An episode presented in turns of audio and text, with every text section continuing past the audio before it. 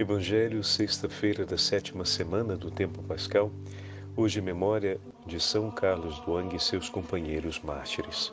O Senhor esteja convosco, Ele está no meio de nós. Proclamação do Evangelho de Jesus Cristo, segundo São João. Glória a vós, Senhor.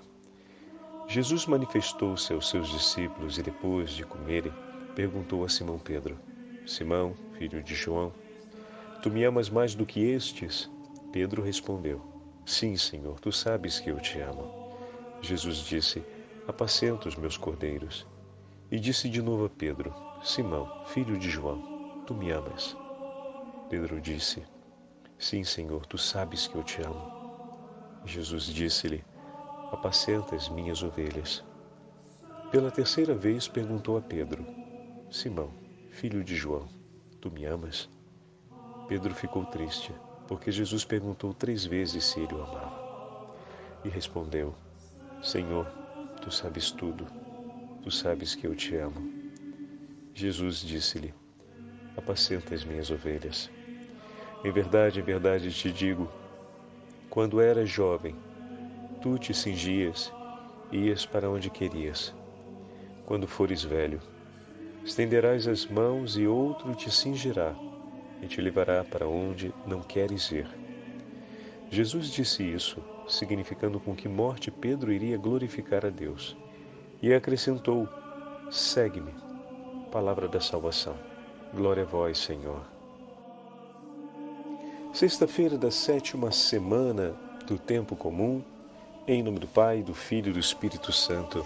Amém. Queridos irmãos e irmãs, a Santa Liturgia hoje celebra a memória dos santos mártires de Uganda, São Carlos Luang e seus 21 companheiros mártires.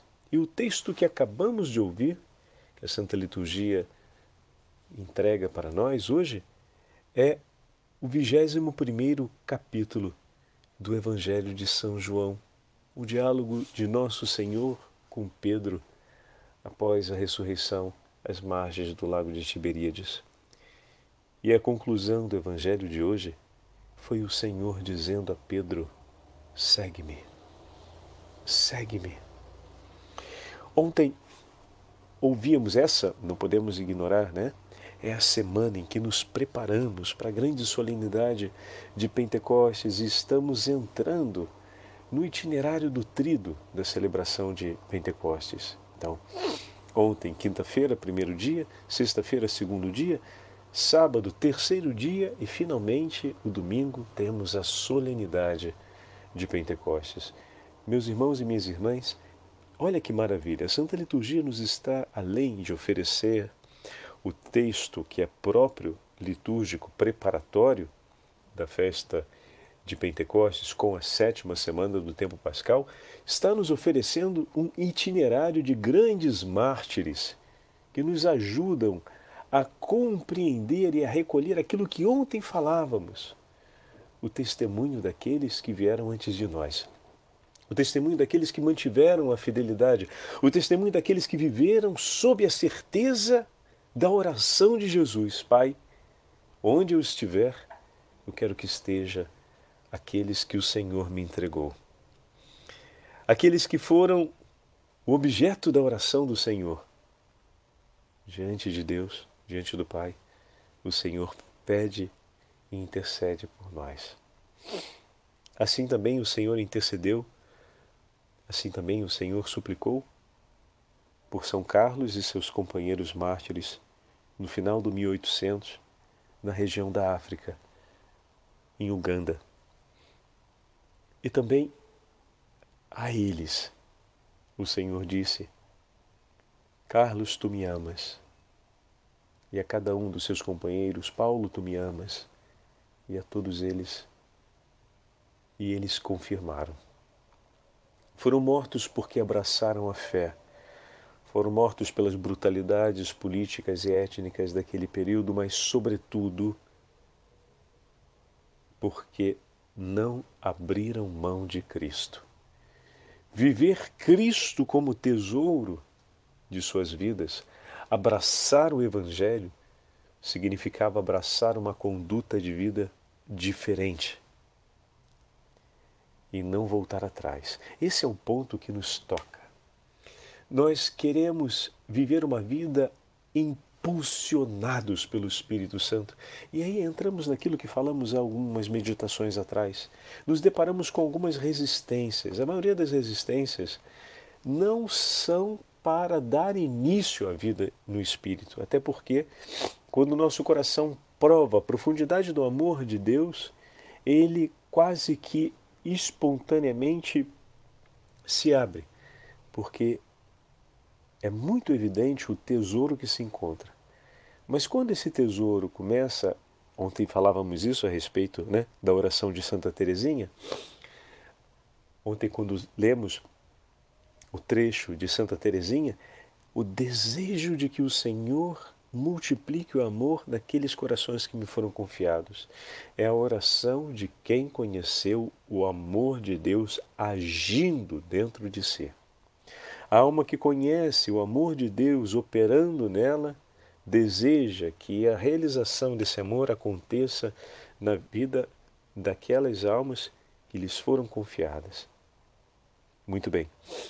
Porém, na medida em que o amor age, ele realiza transformações e mudanças. Ele vai arrancando a gente de uma mentalidade antiga, de uma praxis de vida que, ainda que seja satisfatória, não nos assegura felicidade. Felicidade e satisfação são coisas diferentes, é importante a gente deixar isso claro. Né?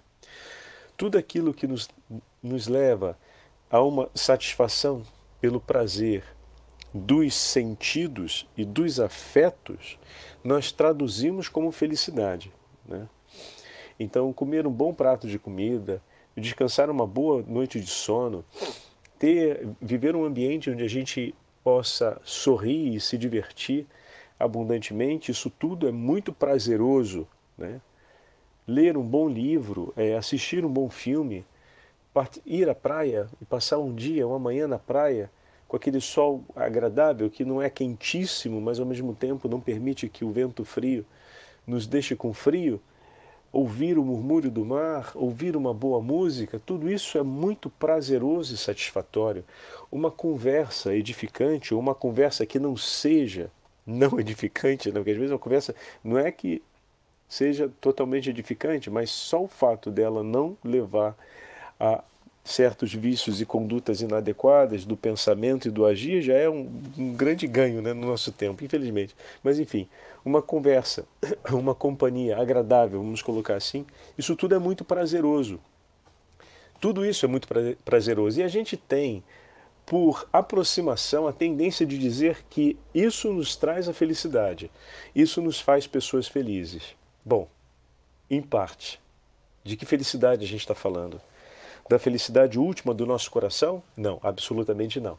Isso pode contribuir para nos levar na direção dessa felicidade, que é uma felicidade que vai além da satisfação dos nossos sentidos. Estão percebendo? Então, isso tudo, todo, toda essa experiência de satisfação, toda essa experiência de um bem-estar criativo, toda essa experiência de um bem-estar que realiza os anseios ou as disposições morais da nossa vida são importantes e são traduzidas por nós como sinônimo de felicidade. Mas a felicidade a qual estamos chamados em Cristo é aquela da realização última da nossa alma, que é viver a profundidade do amor de Deus, que significa manter a comunhão com Ele e celebrar essa comunhão no nosso cotidiano que vai para além da satisfação física, que vai para além da satisfação dos nossos sentidos e que vai para além também dos nossos limites, que são extremamente importantes, mas os nossos limites da fronteira moral. Então, é moralmente justo que nós façamos o bem a outra pessoa, mas é também moralmente justo que a gente cuide da da nossa vida no sentido de defendê-la, mas eu posso me lançar na frente de uma pessoa que está sendo investida por um carro para salvar-lhe a vida. E isso é de uma grandeza moral que supera. um parâmetro importante, ou seja, a defesa da minha própria vida. Eu entrego a minha vida, então eu abro mão, digamos assim, de um direito que seria moralmente justo para assegurar um outro direito que é igualmente moralmente justo. E em nome de quem o faço? Por qual valor o faço? Por um simples altruísmo de bem ao próximo? Ou por um valor de fé? Então, aqui entra a experiência de fé. É a experiência de fé que nos ajuda a ir para além daquilo que poderia, por alguma razão, limitar um ato maior de amor. Não significa que o zelo por si próprio limita um ato maior de amor pelos, pelo próximo. Não, não. Porque nesse caso estaremos dire... dizendo que uma coisa que em si é justa se torna injusta por exercício de uma outra, e não é isso, porque senão entramos num conflito moral. Ambas as coisas são justas, mas o que me sustenta na hora de realizar uma eleição de prioridade? Na hora de estabelecer nesse momento, na minha vida, por primeiro vem a defesa da vida do meu irmão do que a defesa da minha própria vida. Qual valor, qual medida me sustenta nessa escolha, nesse estabelecimento de uma hierarquia? Que coisa vem por primeiro para mim agora, nesse momento? Interessante, né? E a fé entra exatamente aqui. A vida, depois do conhecimento do Evangelho, a conduta de vida, os hábitos sociais mudaram de São Carlos e seus companheiros. Eles abandonaram inúmeras práticas que eram ligadas às religiões antigas do seu povo e abraçaram a fé cristã católica e abraçaram a vida do Evangelho.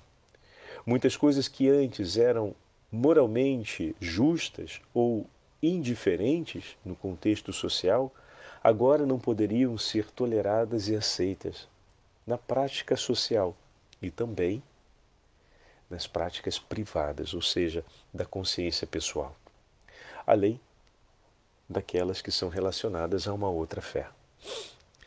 Quando então eles são submetidos a voltar a viver como antes, eles dizem que não. Meu irmão e minha irmã, e quantas vezes a minha e a sua luta para superar o pecado é exatamente um consentimento plácido, ou seja, sem conflito nenhum, da e da sua parte, de voltar a viver e a fazer as mesmas coisas de antes. Quantas vezes a gente já se deparou com o fato de irmos confessar coisas que tínhamos abandonado, práticas, hábitos, convívios, posturas sociais, é, frequência, por exemplo, a ambientes, né? A gente muitas vezes não se dá conta disso, mas um ambiente como, por exemplo, é, um clube ou uma associação que de repente defende é, o direito a,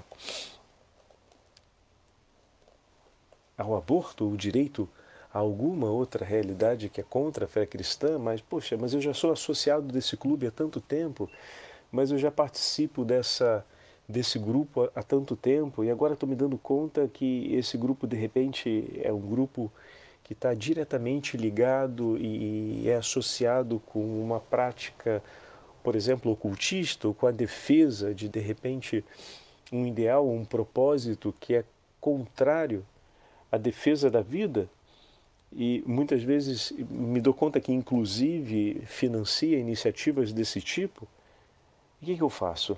Né? Me parece que é hora de tomar uma decisão. Antes eu não sabia disso, agora que sei, não posso dizer, bom, vamos continuar como se nada fosse. Não. É preciso que eu tome uma decisão. Né? Então, às vezes acontece isso também. Né? Mas, como esses casos são menos frequentes, vamos olhar os casos mais frequentes, que é quando de repente nos vemos voltando a práticas de antes. Né? Quando, por exemplo, um grupo que trabalha com a dependência de jogos ou a dependência química com álcool, com tabagismo, constantemente educa os seus associados, os seus participantes, a, pro, a poder criar um hábito de vida saudável. Essa é uma expressão muito comum, né? O que significa se afastar de tudo aquilo que fazia parte da sua praxis cotidiana, que de certa forma impeliam, suscitavam ou estimulavam o início ou a proximidade às ocasiões do vício, ou às ocasiões que levaria à consumação do vício, o vício do jogo, o vício da bebida, o vício do tabagismo. Então é preciso criar uma reeducação. E isso é muito valioso e é importante. E isso é a mudança de praxis, entende?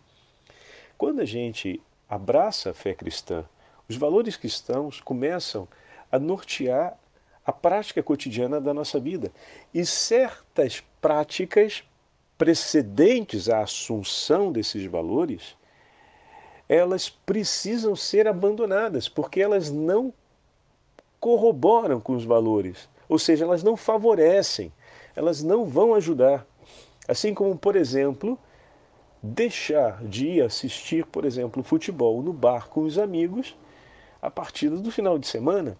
Se eu estou fazendo um combate contra a, a, bebida que eu perdi o controle na minha vida, por mais que seja agradável estar com os meus amigos no bar, é, assistindo o jogo, porque é muito divertido, ali eu sei que vai ter a bebida acessível, vai ter um ambiente que favorece a isso e não vai ter nenhum tipo de restrição é, ou nenhum tipo de ajuda a mais que me possa defender de mim mesmo naquela hora.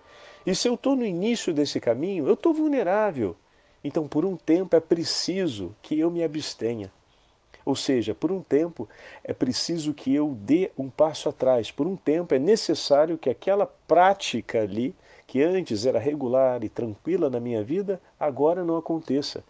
Porque não vai favorecer a mim na hora de consolidar esse novo valor para a minha vida abandonar o hábito da bebida alcoólica. Estão percebendo? É importante termos isso presente, porque às vezes a gente acha que abraçar o Evangelho é só dar um passo de espiritualidade, ponto final, e está tudo resolvido. É mais um elemento agregado no ritmo da vida. Não é assim. A fé ela ilumina e modifica o nosso hábito cotidiano, a nossa vida cotidiana. Né? Por exemplo, a gente liga a televisão e tem noticiários que são só de desgraça. Sendo um homem e uma mulher de fé, ao ouvir tudo aquilo dali, o mínimo que o meu coração pode fazer é se compadecer da dor das vítimas e ter um zelo de oração imediata por cada uma daquelas causas tão trágicas que estão aparecendo naquele noticiário. E na hora que eu for rezar o terço e participar da missa, não deixar de recordar diante do Senhor aqueles nomes que, os, que eu ouvi, aquelas situações que me foram participadas. Do contrário, se eu permito que só fique, se eu deixo, por exemplo, que cotidianamente aquilo dali venha e eu ouço aquelas notícias como se nada fosse, de uma maneira indiferente, como se fosse apenas mais um noticiário, primeiro que não vai ser indiferente, porque quanto maior é a violência e quanto maior a evidência da violência contra o inocente, mais fácil é que o nosso coração se absorva raiva e desejo de justiça que não acontecendo diretamente é aceita de maneira indireta, ou seja, que ao menos aquela pessoa pague de alguma forma sobre a própria vida o mal que fez sobre a vida do outro. Olha aí a gente abrindo margem para a aceitação de um pensamento de vingança. Olha aí a gente abrindo uma margem para aceitar que o mal possa acontecer na vida de alguns. A gente chora porque aconteceu na vida de outros, mas a gente espera que aconteça por justiça na vida de alguns, quando na verdade o Senhor não deseja o mal contra nenhum de seus filhos. Estão percebendo como é que as coisas vão acontecendo? E aqui está o grande heroísmo desses santos ugandeses. Porque eles seguiram Jesus de fato. E quando foi exigido a eles que voltassem à vida de antes, eles disseram que não. Ser cristão tinha mudado o modo de pensar deles. Ser cristão tinha mudado o modo deles de olhar o próximo e de viver numa sociedade que não tinha se transformado em uma sociedade cristã, mas que se tornava uma sociedade melhor pela presença deles. E é verdade, isso a gente pode falar com toda segurança, porque a fé cristã leva à excelência o que há de melhor nas culturas.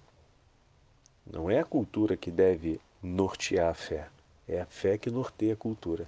E isso é inflexível, a gente precisa ter atenção, porque o discurso reverso é muito perigoso. Nunca foi pregado por Jesus. Não é a cultura, não é a fé que se adequa à cultura, é a cultura que se adequa à fé. E a sabedoria está exatamente nisso. O homem de fé, ele entra na cultura, vive a sua experiência de fé e, iluminado pelo Espírito Santo, percebe naquela cultura todos os elementos que cintilam, que vibram, que indicam os elementos próprios da fé. E a partir daí ele começa o anúncio. Para isso basta olharmos a imagem da Guadalupana. Se queremos uma imagem bem eloquente, temos ali a imagem da Virgem Maria, na Tilma de Guadalupe. Temos todo o anúncio do Evangelho presente categoricamente e todo ele ornado com os sinais da cultura na qual a Virgem Santíssima aparece. Olha que fantástico. Não é a cultura evangelizada, mas o evangelho ornado com os elementos daquela cultura, e isso foi o caminho simbólico perfeito para a compreensão imediata de que o sacrifício humano deveria acabar, porque o Senhor da vida já tinha oferecido o sacrifício uma vez por todas. Fantástico, fantástico, isso é belíssimo. Né? E nós estamos diante do testemunho desses homens, que nos edifica interiormente, porque foram aqueles que amaram o Senhor e que se deixaram conduzir e educar por Cristo pela ação do Espírito Santo abraçaram a fé e não voltaram atrás. Se deixaram modelar pelo Espírito. E quando foi exigido a eles que fossem modelados de uma outra forma ou que voltassem à modelagem antiga, eles disseram não. E a um foi a cada um deles foi imposta uma pena duríssima. Falo apenas de três para a gente ter uma noção. Um foi lançado no pântano para morrer sufocado pelas águas do pântano e, obviamente, destroçado pelos animais que ali estavam. Outro teve mãos e pés amputados e foi deixado para morrer por hemorragia no alto de uma colina. E o outro foi queimado pouco a pouco, dos pés até a cabeça, lentamente, num espaço de quase dois dias. É de uma brutalidade quase insuportável. E essas foram só três das 21 execuções que eles suportaram com grande paciência. Eles preferiram suportar esse horror a ver Jesus outra vez ofendido. Eles preferiram suportar esse horror a serem causa de choro diante do Senhor. Ou seja, preferiram derramar as lágrimas pelo desprazer físico, por uma falta de contentação e satisfação física, para não ver Cristo outra vez chorar pelos seus pecados. Vocês estão percebendo isso? O cume de felicidade que existe nessa decisão.